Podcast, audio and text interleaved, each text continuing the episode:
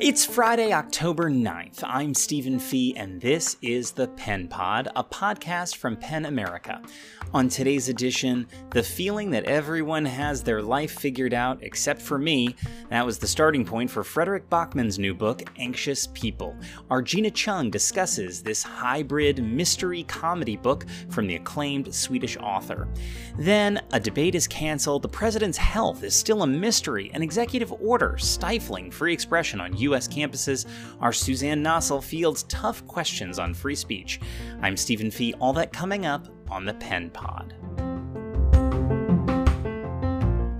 Anxious People, our Gina Chung has a book conversation with author Fredrik Backman. Fredrik Backman is the #1 New York Times bestselling author of A Man Called Ove, My Grandmother Asked Me to Tell You She's Sorry, Britt Marie Was Here, Beartown, and several other books.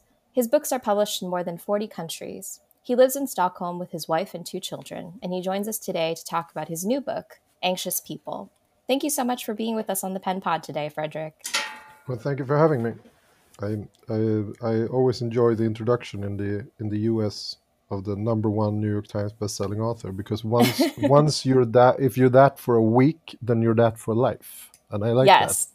Yes, it's. You just have to make it once, and then that's your bio forever. I very much enjoy that. Yeah, it's quite the achievement. So I'm so excited to talk to you about your new book, and the title alone, and the premise, of course, Anxious People. It feels especially fitting for our times, certainly with ongoing current events and the pandemic, but also because of a lot of things like the advent of social media, which has led to additional scrutiny, perhaps, and feelings of anxiety for all of us. How did you decide to write this book, and why did you decide to make anxiety the focus of the story? Well, I'm interested in. Everything I write because I'm interested in emotions. That's I think all writers have areas of the human experience that they are mostly interested in, and for me I'm very interested why ordinary people do stupid things based on the way they're feeling about something. That's the premise of all my writing, and I'm not very interested in extraordinary people. I'm interested in ordinary people. I don't write books about world politicians or astronauts or rock stars, because they don't interest me as much as the people next door who I get into a fight with all the time over mundane things. And so I had this idea that I was going to try to write something about the things that everyday people go around carrying, that feeling that everybody else has their life figured out except for me. Everyone else knows what they're doing all the time except for me. I'm the only one just tumbling around in darkness. And so I had that idea, and I had this other idea that I wanted to write a comedy, because I had written 2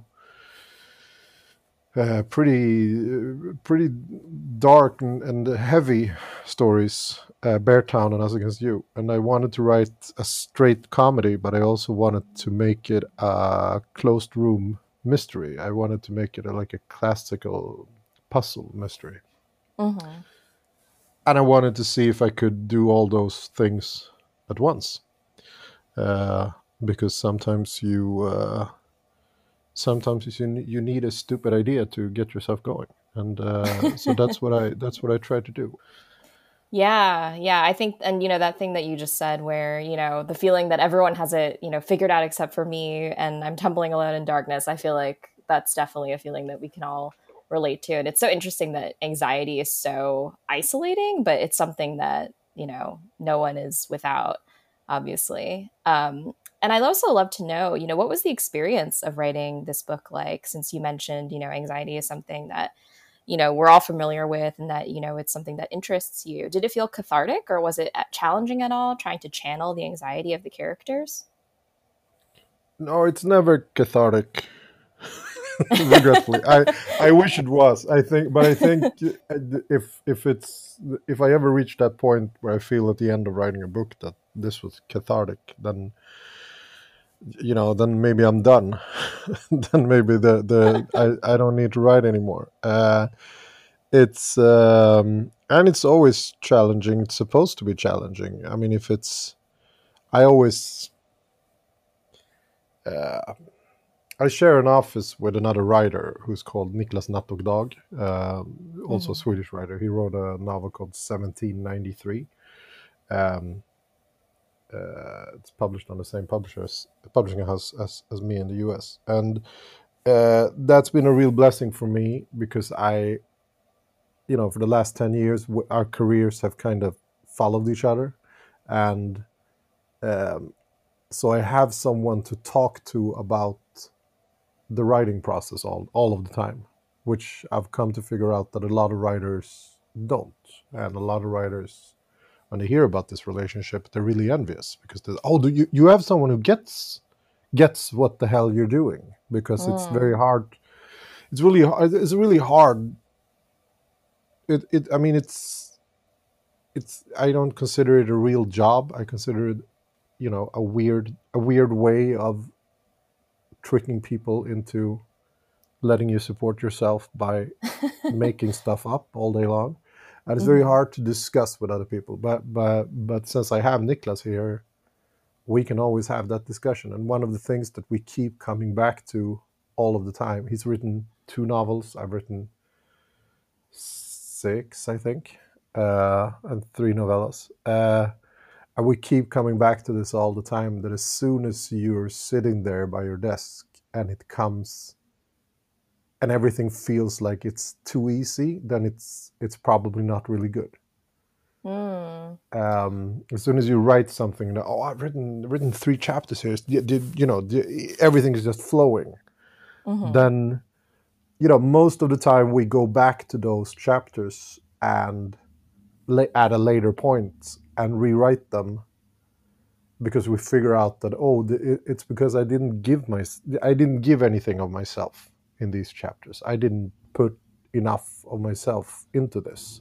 So, they're decent chapters, but that's all they're ever going to be, because most of the things that I have learned about writing is that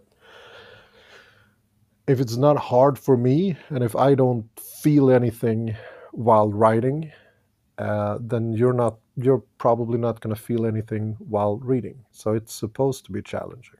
That's the whole point. Yeah, that's a really great point.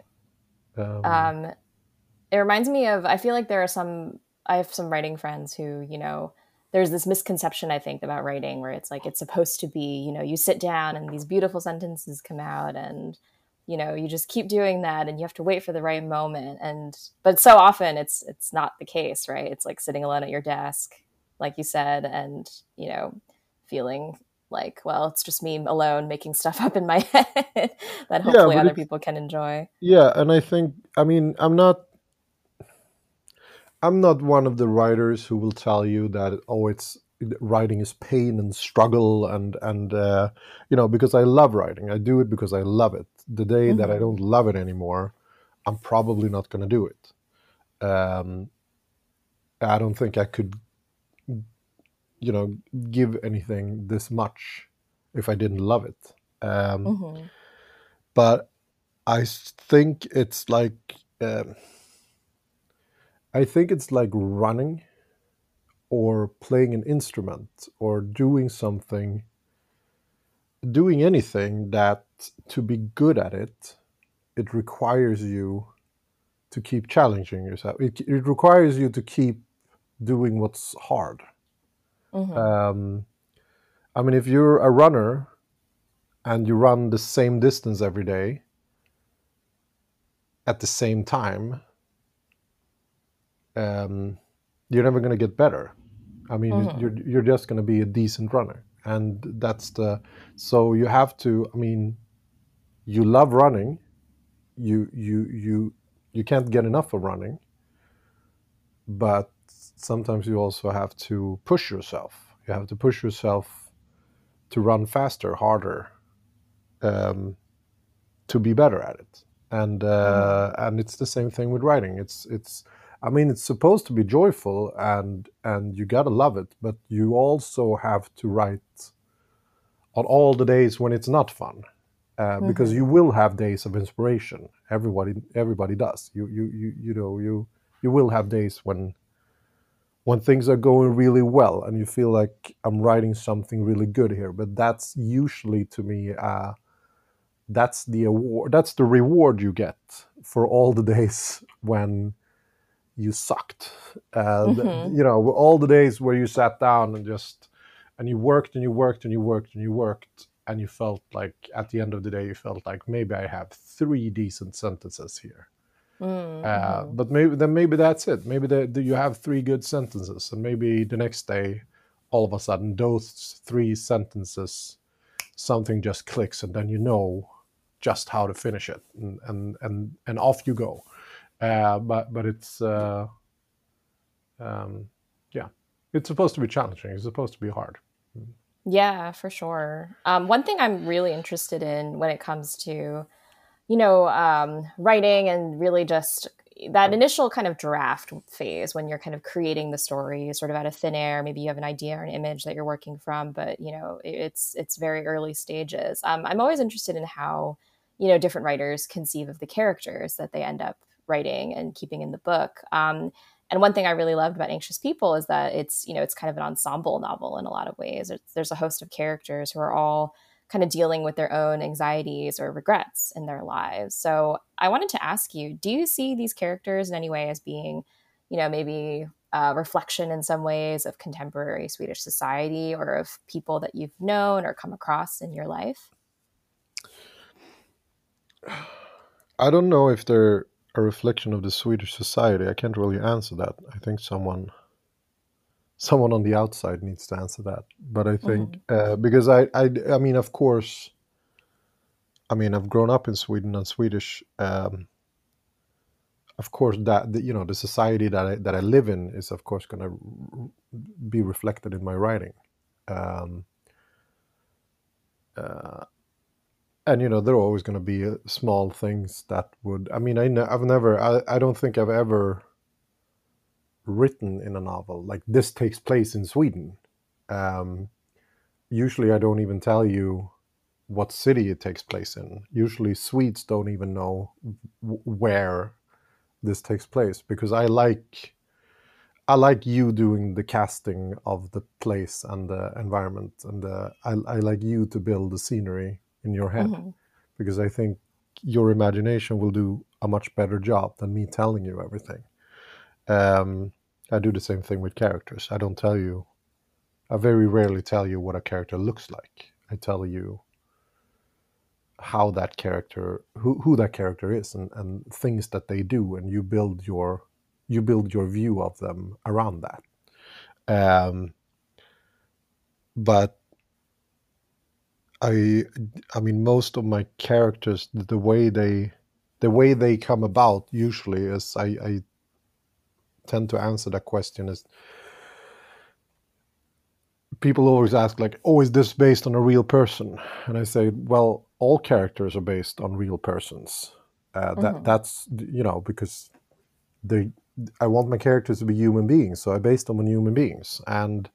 But one character is not based on one real person. It's usually like orange juice. It takes a lot of oranges to make 1 glass of juice. It usually takes... it could take 20 real people to make 1 good character, because you borrow bits and pieces from different people. And that's how the characters come to me. And then I have little tricks that I do once in a while to make them real to me, because a character is just a character until I feel it's a person. When I start thinking about the character as a human being, then I'm heading someplace. Then it's something. And then, because if I have real emotions about this human being that I'm writing about, then you will have real emotions about that human being. You won't feel, oh, it's a character. It's just there so the story can bounce around between them. So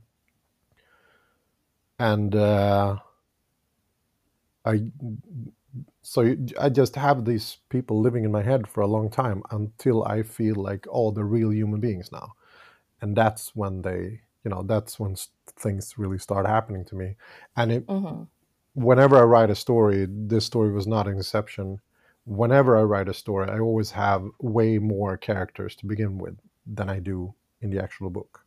I always take characters out as I'm writing. I always have this idea with, you know, if there's 7 characters in the book at the end, then I probably had 20 to begin with, but 13 of them fell off because I felt, oh, this is just a character. This is not a real human being to me. This is a character that I put here just so I could move the story forward, and that never works. You know, that's always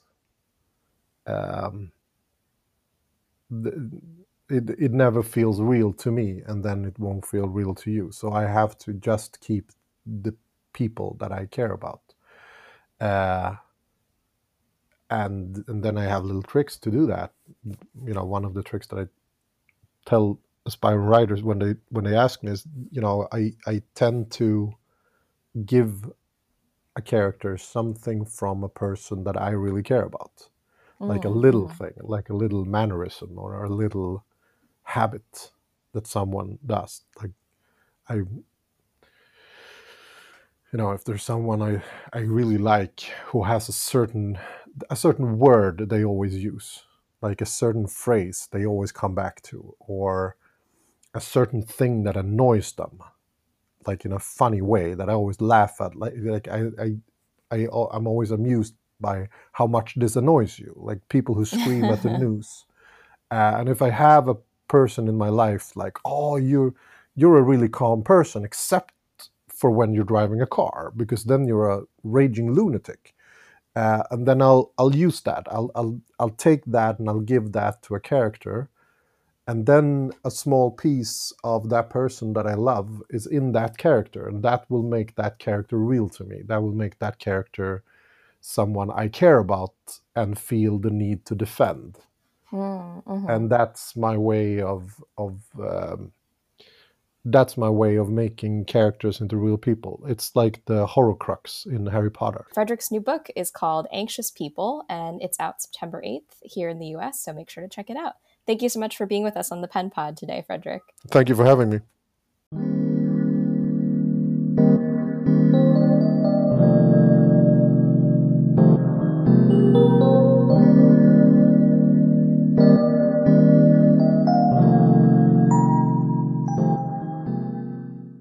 And now we turn to our CEO, Suzanne Nossel, for our weekly Tough Questions segment. And what a week it's been. Hi, Suzanne.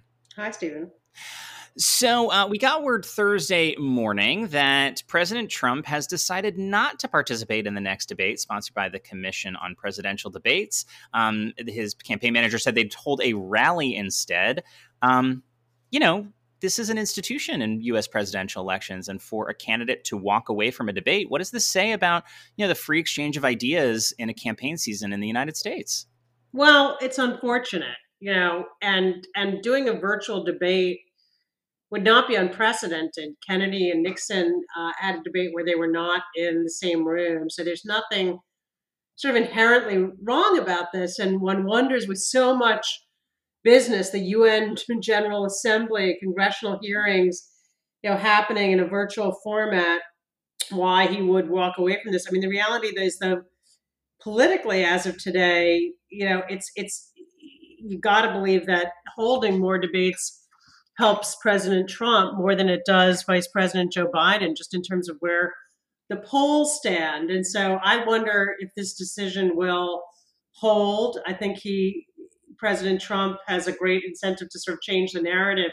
I do think for the American people, you know, it's hard to say that a reprise of an event like last week's debate between Trump and Joe Biden, you know, that we're losing out if we don't get to see that spectacle again.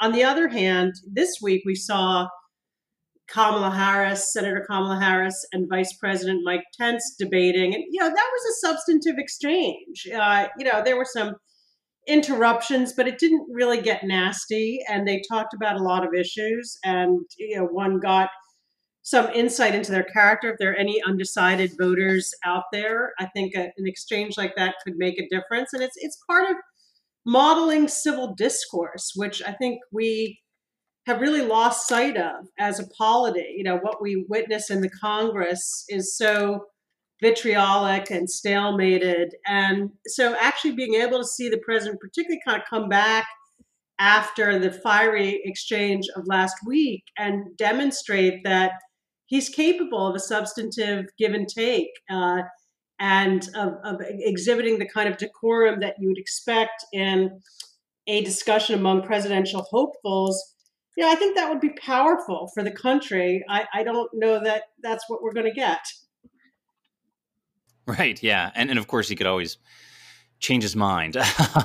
So turning to the president himself, we had his, of course, COVID diagnosis, followed by a weekend of misleading and confusing briefings from his medical team.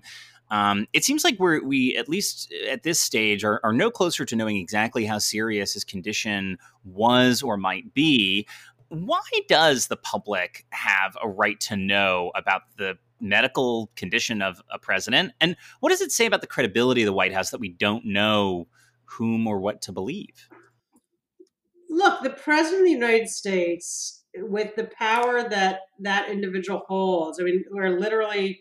you're talking about whether the nuclear codes in the suitcase went with him to Walter Reed, which, I think we assume or we know that they did, is a matter of grave, and pressing interest to the public. And that's why the president has a press pool that follows him wherever he goes.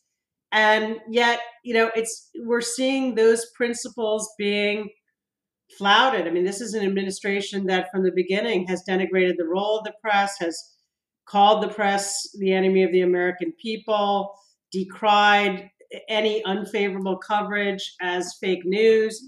We are suing the president, and our lawsuit continues to move forward, challenging his threats and acts of retaliation against the press. And, what you see this weekend is just a complete flouting of those norms. I mean, when he took that spin around Walter Reed in the SUV, the press corps was not even notified, so they weren't able to cover that. You had competing statements from White House doctors and staff about his condition. We still don't know when the president took his last negative COVID test. When was he last tested before he was diagnosed and had tested positive? They won't tell the press or the American people that. And so it's part of a pattern of obfuscation. I think his efforts to discredit the press, in this sense have been made to and intended to lay groundwork, for a moment like this, when he really is out to bamboozle. And we see it in relation to the election as well. All of these false claims about mail-in ballots that are discredited time and time again, yet for his base, because they have been taught to discredit the discreditors, those claims still stand. And I think it's the same thing in relation to his health. What's confounding, though, is, let's face it, he is seemingly back at work, on his feet, and it doesn't look for now like he's suffering terribly badly from this virus. And perhaps that's a temporary effect. And he's just at a certain stage of going through a disease that we know can be a roller coaster ride. But I do sort of think if he remains on that trajectory, some of these questions are going to fall away. What won't fall away and has also been obscured is the wider situation in relation to this outbreak that is now affecting so many in the White House, in the Congress, and in the U.S. military. I mean, this, and we don't know the extent of that. We don't know how badly people are suffering. There was a report last night that there are maybe 10 or a dozen more cases than had previously been disclosed. And so, that cover up and the implications and, the potential for more serious consequences for people who get truly and lastingly ill, that remains. Yeah. Well, let's quickly just to cover an executive order, and I know this president obviously issues executive orders quite regularly, but there was actually new attention on one that he had signed last month that was on, quote, combating sex and race discrimination. And it's since had this ripple effect for race and bias trainings.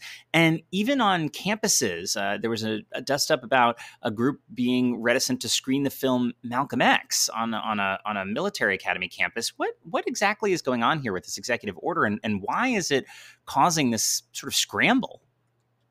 Yeah, look, I think what they're trying to get at is some training and discussion groups going on in the federal government that, you know, are ideologically misaligned with this presidency. And, you know, I think that can be somewhat of a legitimate issue in certain contexts. I mean, there are a whole range of ways to talk about issues of equity, diversity, and inclusion. And, you know, some may include, you know, a historic critique of everything about American history and the founding fathers and the flaws of the Constitution and our system of government.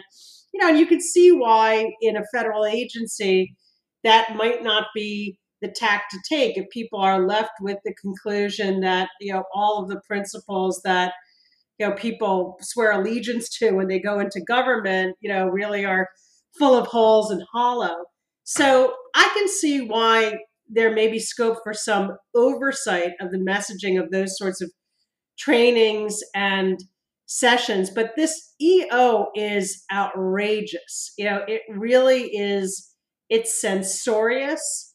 It's a violation of the First Amendment rights of not just government employees, but everybody who is touched by the expression of institutions that rely on government funding. You know, it is an effort to dictate to them, you know, what ideas can and can't be taught. Critical race theory is excluded from discussion. I mean, this is clear viewpoint-based discrimination, which is, you know, sort of the foremost category of speech that the First Amendment protects, and a type of government intervention in the landscape of speech that the First Amendment absolutely rejects. And, you know, watching these universities now scrambling to consider how they need to reconfigure trainings that go on campus, you know, and particularly in a moment where we are dealing with this resurgent reckoning on systemic racism and,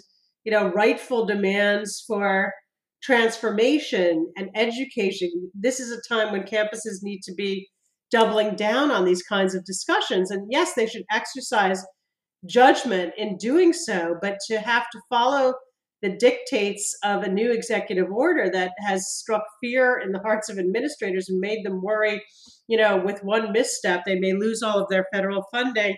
That's very dangerous and chilling. And, you know, if the president remains in office and this, you know, goes forward, I think we'll absolutely be subject to legal challenges, and it will be very important for officials and university leaders to stand up to some of its worst potential effects. Yeah. Well, Suzanne, as always, appreciate you walking through these complex issues. Suzanne Nossel, CEO of PEN America. She's also author of Dare to Speak, Defending Free Speech for All. Thanks a bunch, Suzanne. Thanks, Stephen.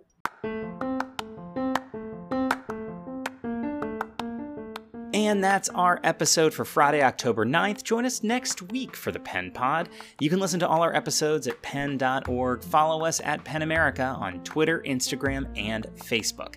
I'm Stephen Fee for PEN America. This is the Pen Pod. See you Monday. Have a great weekend.